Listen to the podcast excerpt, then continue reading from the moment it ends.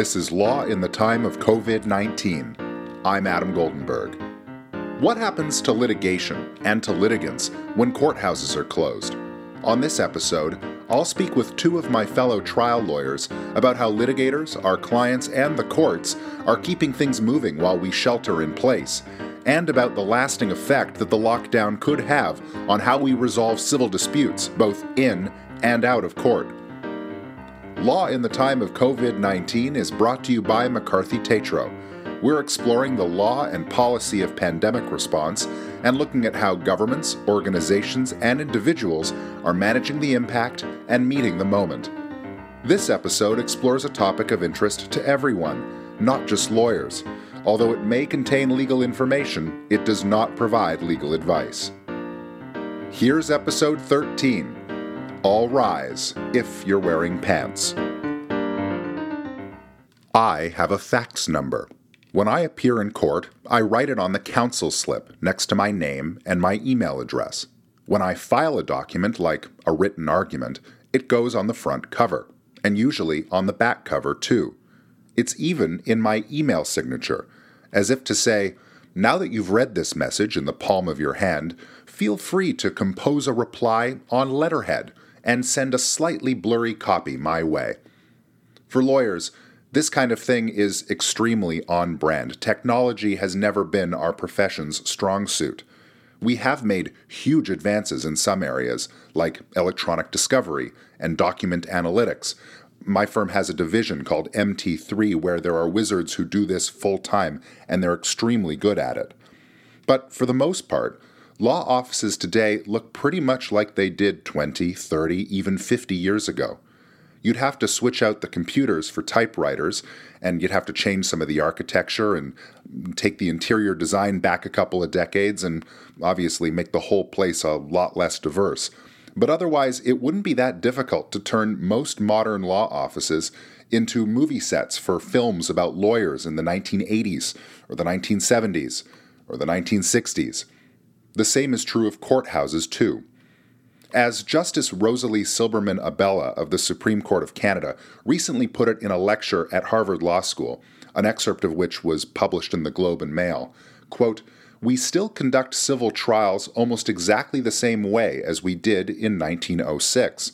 Any good litigator from 1906 could, with a few hours of coaching, feel perfectly at home in today's courtrooms. End quote. She's right. Still, much as it's important to improve our processes and to modernize our courts, we've mostly kept the essentials because, well, they're essential. Literally centuries of experience tells us so. But perhaps because of our confidence in that experience, in the wisdom of how we've always done things, the legal profession can sometimes struggle with innovation. I made my own practice mostly paperless a year or so ago, and that was monumentally painful. For someone who has been in practice years, even decades longer than I have, and whose law office has the piles of paper to show for it, even that kind of basic, in your own backyard innovation can be difficult to contemplate. To be fair to lawyers, and to judges for that matter, we're also often constrained by rules and resource allocations beyond our control. Let me give you two examples. The first example is service by email. You've probably seen at least one movie or television show where someone gets served with something.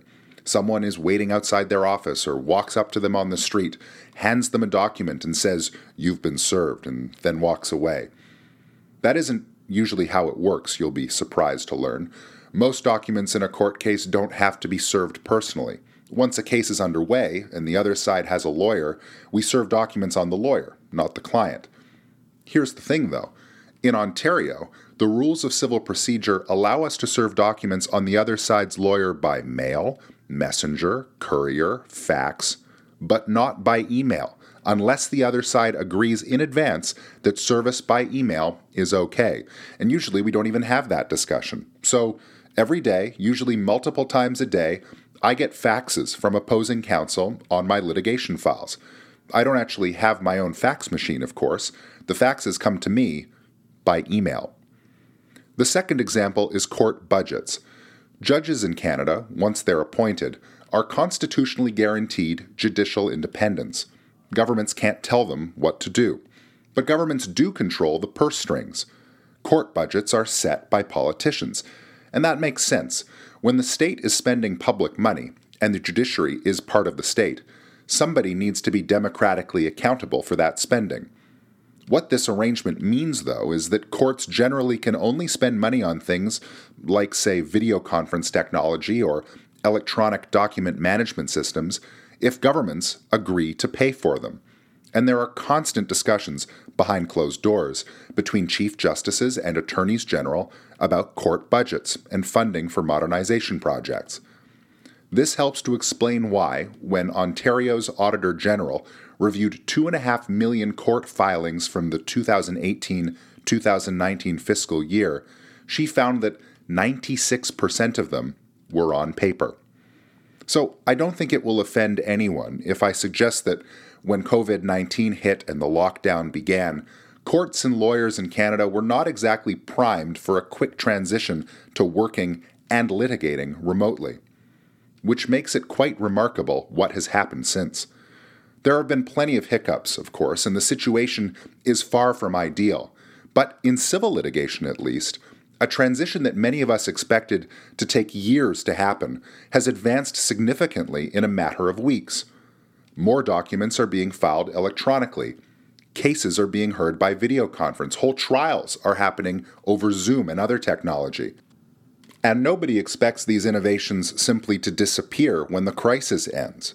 As the Chief Justice of Ontario's Superior Court of Justice put it last month, quote, if there is one positive that's going to come out of this crisis, it's that we have been forced, and the ministry has been forced, to accelerate its plans and to move into electronic hearings and also into electronic filings.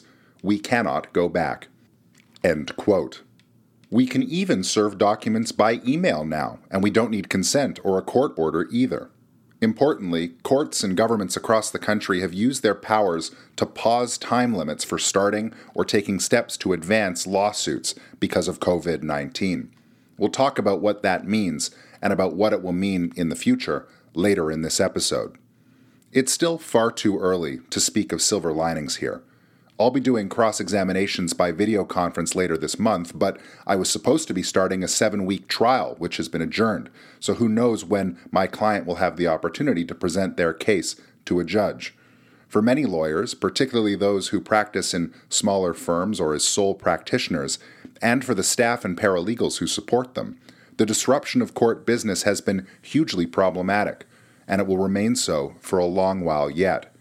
Still, as we start to look beyond the peak of the crisis, lawyers, courts, and clients have begun to think about what post lockdown litigation will look like, and about how the experience of COVID 19 could shape the way we resolve civil disputes in the future. To help us think through the implications of the pandemic on civil litigation, I spoke with two of my McCarthy Tétrault colleagues, Dorothy Chirac and Andrew Calumet. Dorothy and Andrew are both partners in our firm's litigation group in Toronto. We spoke on Thursday, April 30th. Dorothy and Andrew, thank you both for joining us. Thanks for having us. Thank you for having us. So let me start with the broad question that's on everybody's mind. How's work from home going for each of you? Andrew, let's start with you. Uh, it's going great. I uh, have a nice little home office here with an extra monitor, um, and I am fortunate enough to have a live-in nanny with us that's able to to watch our two little kids so i can i can for the most part have a, a relatively undisturbed work day um, during the typical north american business hours. So so things are going pretty well. Have you had any conference call snafus kids running into the background during a zoom call or something or has it been generally even keeled well, do you know what? It's uh, a couple times our three-year-old has escaped and uh, has barged into into my my office to to make an urgent announcement that he that he found a sticker or he, he drew a picture for me or something like that. That's only happened a couple times, but uh, for the most part, people are pretty understanding of that and they think it's cute. And um, I, I look like I know what I'm doing as a parent, so that's a good thing. Dorothy, how is things going uh, on your end? How's how's the work from home life treating you? Pretty similar to Andrew. It sounds like I have a two and a half year old who likes to burst in at times while I'm working, but luckily my husband, um, he is a full time dad, so he is able to look after her for most of the day, but she definitely has burst in at some inopportune times. At one point, I was guest lecturing over a Zoom call to U of T students um, uh, for a torts class, and she ran in and it was actually quite cute though. I think they liked it. She came and sat on my lap for a while mid lecture. Well, this is the thing, right? I mean, we're so concerned, or at least some of us are, about looking unprofessional or some snafu happening during various professional things that we've been doing remotely. But there's something endearing and humanizing, surely, about if you're making submissions in court and a kid bursts in, or you need to take a break in the middle of an examination because the kid is crying in the next room, or there's some household catastrophe that needs to be dealt with. I, think maybe one thing that we will come out of this thing having all learned is a little bit of tolerance for each other's life uh, circumstances and a little bit of patience, maybe. I don't know if that's been your experience, but it's certainly my hope. It's been really nice seeing um, a glimpse into some of our coworkers' lives as well. yeah, yeah, and, and looking carefully in the backgrounds of people's video conferencing windows, trying to pick out all the books on their bookshelf and figure out just how impressive they really are, you know. And and I, I saw someone musing on Twitter about getting wallpaper with very impressive books and a bookcase to go behind their video conferencing station. So maybe that's an idea to be adopted next time you make submissions by video conference. I don't know. Let me move on to that question though about litigation remotely, because uh, this is something that all of us are now dealing with, and you're both busy in a way that is a very fortunate thing. Not every lawyer has that that luxury right now, and a lot of our colleagues at the bar are, are struggling to fill their days uh, because the courts aren't operating uh, the way that they usually do, and the uh, and the pace of, of things has has changed. Andrew, let me start with you on the question of of the implications of pausing limitation periods for some matters and not others. Can you just explain to us what broadly the government has done in terms of pausing limitation periods generally, and what the exception it has made uh, for matters under the Construction Act uh, is and what that means for for those who are litigants and those who are uh, dealing with matters in the court system?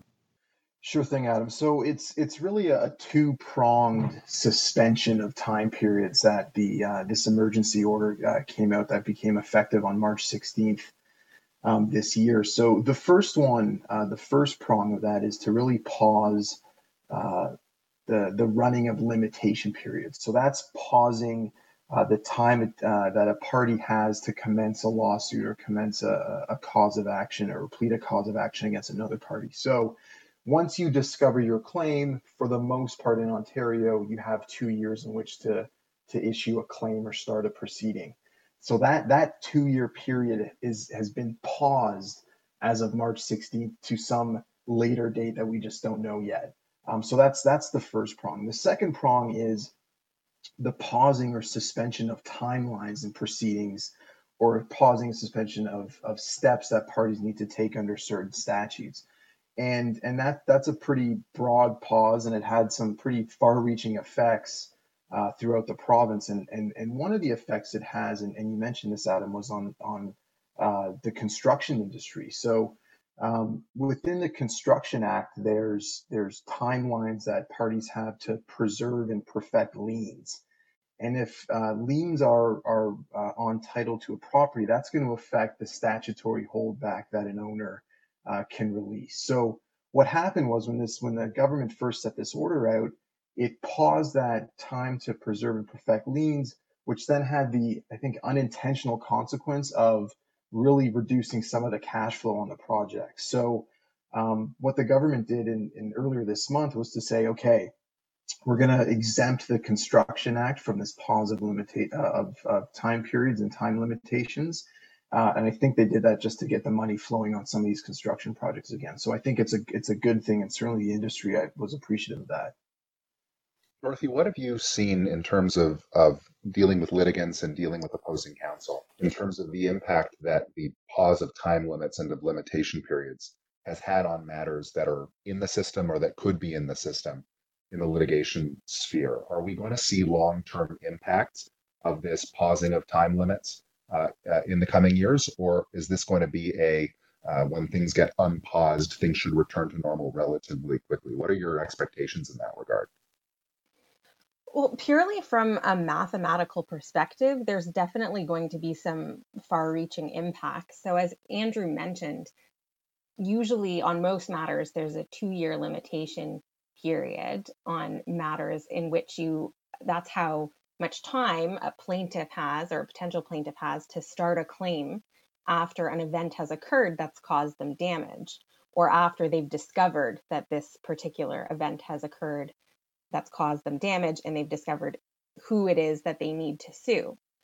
And so, with this pausing of limitation periods, what's going to happen is there is going to be an addition of time because from the time when the order was enforced on March 16th to whatever time it's released, that period of time essentially doesn't count against them. So let's say that it's three months or four months or even six months. That amount of time will have to be added when defendants are considering whether they might actually have a limitations defense to a claim that started against them. So when usually you would do the math and say, oh, this claim has been started against me, um, but it's been more than two years. And so therefore, I now have a defense where I can say, well, you didn't start this claim in time.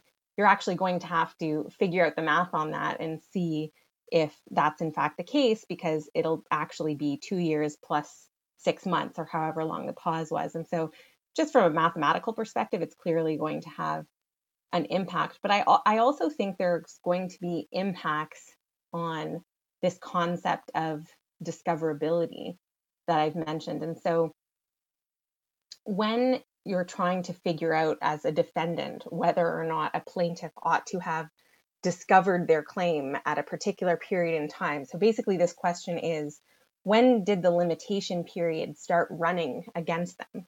There's an analysis that's done as to whether they did their due diligence and whether they actually took steps that they ought to have taken as a reasonable person in trying to figure out who caused them damage or whether they have a claim and I think that courts will look at this period of time a little bit differently because we are in this strange situation where everyone is working from home unless they're essential workers and certain businesses are closed and there may be particular documents that one might expect that this uh, you know potential litigant should have gotten but maybe they were unable to for whatever reason. So i think that the analysis on discoverability will also be impacted so just to use an example to try to illustrate this for, for listeners who might not be familiar with what litigation uh, periods, uh, or excuse me, what limitation uh, periods are and how they operate. Say I slipped and fell on Andrew's driveway on March 16, 2019, so a year before time was paused by order of the provincial government.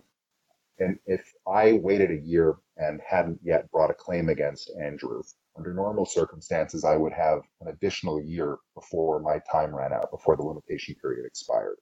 But what you're saying, Dorothy, if I understand you correctly, is that time stops on March 16, 2020, and doesn't resume again until the pause is lifted, such that it's actually going to be more than two years that I will have to bring the claim because you have to deduct from whatever the ultimate period is in which I bring my claim the time in which limitation periods were suspended in Ontario. Have I got that right?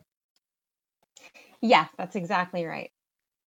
So if I'm a litigant and I'm in the uh, and I'm in the the period where I don't yet have a uh, a claim that I've brought against somebody, what should I be doing right now as a strategic matter or a tactical matter to ensure that I'm preserving my rights in a litigation sense and ensuring that I'm not prejudiced in any way when a when the limitation periods start to run again. And I'm speaking first of all from the perspective of a plaintiff. Andrew, let me start with you on this. If if I'm advising a plaintiff or if we're thinking through what I might do in order to ensure that my rights are protected, are there steps that I should be taking now during this period of limitation periods being suspended in order to prevent the risk of prejudice to me later on? Well, I, I think the, the first thing that you can do is you can still actually file a claim, right? So just because the limitation period's suspended doesn't mean that that you as a plaintiff or a litigant need to actually stop what you're doing and and, and not pursue your claim or not pursue your action or, or, or have your claim issued. So the court uh, has an electronic portal where you can actually have a statement of claim issued electronically. So you're still able to, as a litigant, um, pursue your claim even though uh, the period's tolled. It, it's it's more of a, a, a means to protect a potential claim that you know for an individual who may not have the ability to go out and retain counsel right now because of physical distancing requirements or or is unable to to uh, obtain certain documents from from third parties because of the um, the, the the the the systems in place right now or the limitations on the systems in place um, you know, it's there to protect those individuals. For for other people that are able to commence a claim, you're certainly able to do so. Um, and I would certainly recommend that the parties do do that um, because it's the it's the easiest way to make sure that your rights are protected and that your your claim uh, will will survive any potential attack of, of a limitations defense. Dorothy, from the defendant's perspective, obviously the limitation period for starting a claim is less relevant unless you are contesting that the plaintiff did in fact start a claim within the limitation period. But all the other time limits that have been paused by government order are obviously going to impact defendants just as much as they do plaintiffs. In matters that were already in the system before the pause happened on March the 16th, what have you seen in terms of the attitude of opposing counsel, the courts, various participants in the civil justice system towards moving things forward? And what should parties, particularly defendants, bear in mind in terms of ensuring that their own rights are protected despite the slowdown or the pause that's been imposed on litigation timelines generally? What we've seen mostly is that a, a lot of defendants, unless they're in a situation where there's a, a real costs problem for them, in that, you know, at the moment they are going to have significant issues incurring legal fees and actually taking these steps because they're dealing with so many other things as a practical matter, in which case, um, you know, the practicalities of the situation we're in do have to obviously uh, be on our minds and and so in a situation like that you may not take steps. But otherwise it's it's generally our advice and we think it makes sense to continue to get done what you can right now because it's not in anyone's interest to let matters drag out. And unfortunately, in the court system right now, there are certain things that we're unable to do. Um, so when it comes to, for example, having a pretrial, not all courts are doing them, even virtually or over the phone. Some of them are just not doing them at all. Some of them are only doing them in circumstances where there's a high probability that the case will settle, and both counsel agree to that. Um, and so there are certain things you can't do, but when it comes to dealing with these limitation periods imposed by statute, and so, for example, any of the rules where it says you have to file a defense within a certain period of time, and obviously, many times there are agreements and an understanding between counsel that we don't stick strictly to the rules, but you really should be filing defenses in any event getting submissions in if you had a particular deadline that you were you were trying to meet just because it's not in anyone's interest to let things drag out and so to the extent that you are able and you can continue to fund doing these things we think it's advisable to do that now, you mentioned that not everything is being done remotely or by telephone, by video, and other ways at the moment, both in the courts and outside of the courts. But there are some things that are happening remotely by teleconference or video conference. And Dorothy, I understand that you've actually been involved in a number of examinations that have happened by video conference. What's that been like? Yeah, we did a full set of discoveries on a case, and I have another set of discoveries coming up.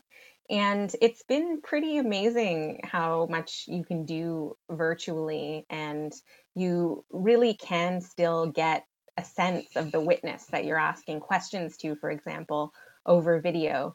And the one concern is that if not everyone has great internet, then sometimes there can be some technological barriers. But barring that, and you know, most people do luckily have have good internet. We're able to do so much uh, online, and I actually think that in all of this, it's a silver lining mm-hmm. that people who maybe weren't so technologically savvy before this are by necessity now becoming so. And I think that it'll help us be more efficient and save costs in the future. For example, when we have examinations that we need to do of witnesses that are out of town, there won't be a need to travel if we can just set it up by video and make it happen that way. So I think that there are some silver linings to this when it comes to the the court system and and what we're able to do. And i'm hoping that the courts also become more technologically savvy so that we can get things ramped up and and do more hearings and things like that virtually which i understand is actually happening in some contexts. At the risk of offending some of our our listeners as well as a number of our colleagues the three of us are all millennials so i think it comes i would suggest that it comes us slightly more naturally to the three of us to do things by teleconference or video conference because we're familiar with the technology involved, or at least more familiar, and it's more intuitive to us to, to handle some of these things. Andrew, have you seen any pushback, particularly from, and again, I know I'm going to offend people by by going this way, but particularly from older counsel uh, or older clients or, or those in more remote areas who might not have access to the same uh, uh bandwidth of internet access? in terms of uh, pushback to doing some of these things remotely? Uh, where, where have the breaks been, in other words, uh, to doing things the way that Dorothy is suggesting we might actually continue to do them in the future?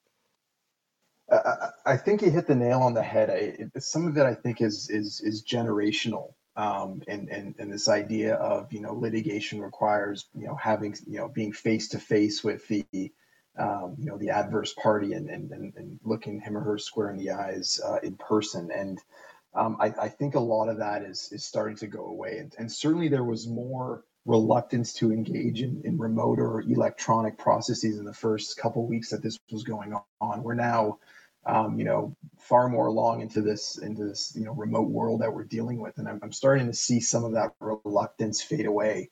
And i think that's a good thing. And the more people are are faced with having to do do things electronically or remotely and the and the easier the, the processes become i mean for most of these programs now and most of the software all it takes is really for the end user to click a link and everything is you know automatically put up on their screen for them and just have to look into the the camera on their laptop or on their computer it's it's it's um, it's it's quite user friendly. So I, I, think it's really breaking down a lot of barriers and it's really accelerating some people's uh, uptake of technology, uh, which may be one of the silver linings about this whole whole thing.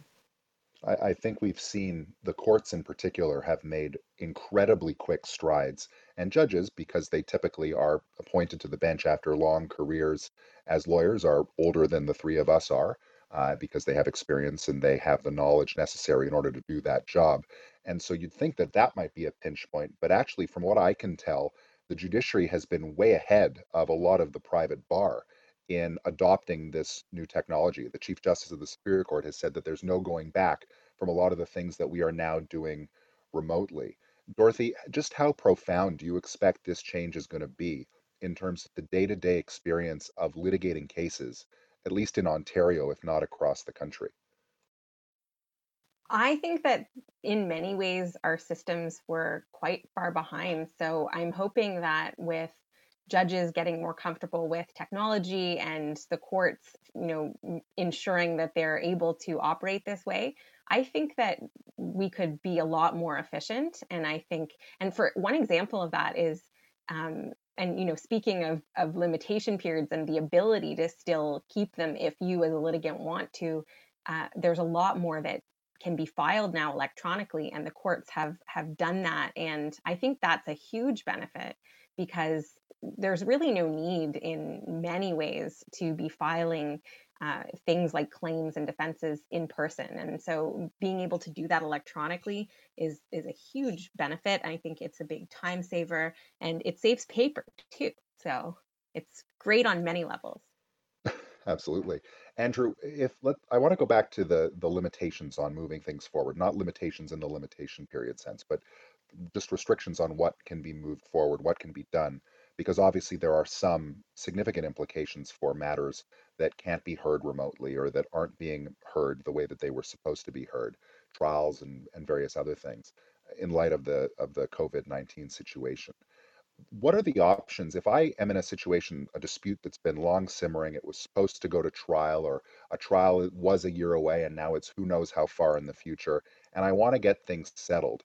What are my options in terms of getting things resolved quickly or expeditiously that are alternatives to waiting for the court system to to accommodate me, given that they're dealing with a broader range of urgent and non-urgent matters that are being heard right now in a more restricted sense? Well, that's that's a good question, and there there are really a, a couple options. Um, you know, one is is to take the the settlement approach. Uh, you mentioned that you actually use the word the word settlement, and, and and what came to mind is if the parties are think that settlement is an option, one thing that they may consider doing is doing a remote mediation, for example.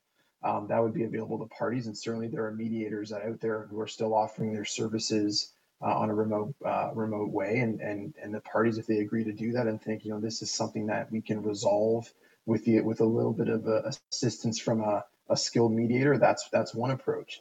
If the parties are entrenched, dug in, they don't think that mediation's uh, uh, likely going to result in a in a uh, the resolution of the case, then the other option is to take the dispute outside of the, the formal court system and try arbitration, uh, private arbitration. So that's certainly uh, something that can be done if both parties agree to it. They don't need to have a pre-existing arbitration agreement. There's, uh, you know, an arbitration agreement is something that the parties can can reach uh, uh, reach or come to an agreement to at any point in a dispute, uh, even if there is no dispute, um, really at any point. So the parties have options outside of the court system, be it through mediation, arbitration, um, you know, what we typically refer to as alternate dispute resolution. Um, and it's, it's, a, it's a good option now, considering that a lot of the arbitrators are used to dealing with issues on an electronic or a remote basis or an, uh, an expedient basis. Um, so arbitration is really something that's geared towards, um, you know, dealing with these types of circumstances. And I guess I guess the question that arises out of that is if that becomes an option that more litigants pursue now because they don't want to wait uh, for courts to be back up at full capacity uh, after the shutdown. Do you think that'll have a broader or longer term impact on how we do litigation in the future? Is are we going to see more cases end up in mediation or more cases end up in arbitration as a consequence of this experience? Or do we think that once you can get your day in court again, and and I should say you can get your day in court now on urgent matters and a, and a range of non-urgent matters, but once once it becomes uh, we're back to whatever normal looks like in terms of getting into the courtroom, do we think that litigants and their lawyers will will go back to the old way of thinking that court is the way you want disputes resolved, or do we think there will be more things that get decided through alternative dispute resolution like arbitration or mediation? I, I think that the trend, even before COVID, was shifting towards more alternate dispute resolution, uh, shifting towards arbitration and, and private arbitration. Um, there are a lot of benefits uh, associated with arbitration that you just don't get in the court system. It's it's quicker, it's typically less expensive, it can be confidential, the parties get to shape the process in which the, the dispute is is heard and how it's decided. Um, so there's all these benefits that you don't necessarily get in the court process. And that being said, the parties have to pay an arbitrator to to to hear the dispute. But you know we're seeing it a lot in the in the commercial arbitration context, and we're seeing it more and more. I suspect that you know once parties get uh, a better sense as to what arbitration has to offer, that we're just going to see even more and more parties pick it up as opposed to going through the typical court process. Dorothy, is that your sense as well? Your practice is similar to Andrew's, but it's it's slightly different. Do you do you have the same sense that the the trend towards ADR, which had been in train for a long time, may accelerate as we come out of the situation that we're now in?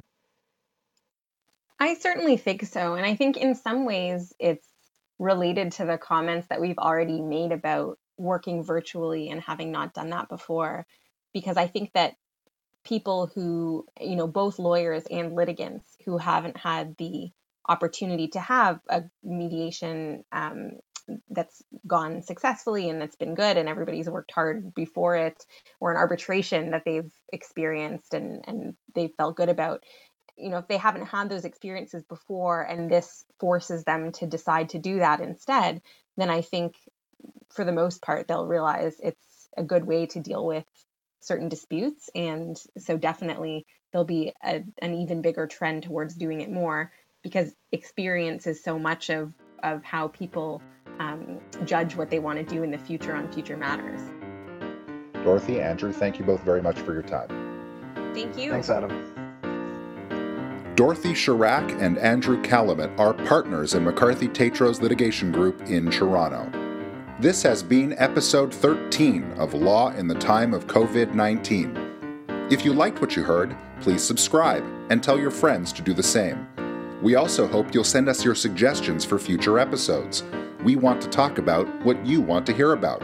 You can reach me on Twitter at, at Adam Goldenberg or by email at agoldenberg at mccarthy.ca or by fax at 416 868 0673. Pour plus de contenu de McCarthy Tétrault, ne manquez pas notre balado, Le droit au temps de la COVID-19, animé par ma collègue Christelle Chevalier. This episode was produced by Samantha Chown, Catherine Cleon, Chloe Thomas, and Pippa Leslie. Our researchers are Laura Alford, Brittany Serqua, Yonita Kukio, Pippa Leslie, Solomon McKenzie, and Chris Pushkash. Special thanks to Lara Nathans, Trevor Lawson, Judith McKay, Elizabeth Burks, Ali Adams, Tommy Barbieri, Kathleen Hogan, Taryn Hunter, Andrea Watson, Matilda Kramertz, Miriam Vella, and the entire team here at McCarthy Tétrault. Not literally here, of course, but you know what I mean. Make sure you check out our firm's COVID 19 Recovery Hub, which you can reach from the main page of our website at www.mccarthy.ca. This is Law in the Time of COVID 19. I'm Adam Goldenberg. Thanks for listening, and please wash your hands.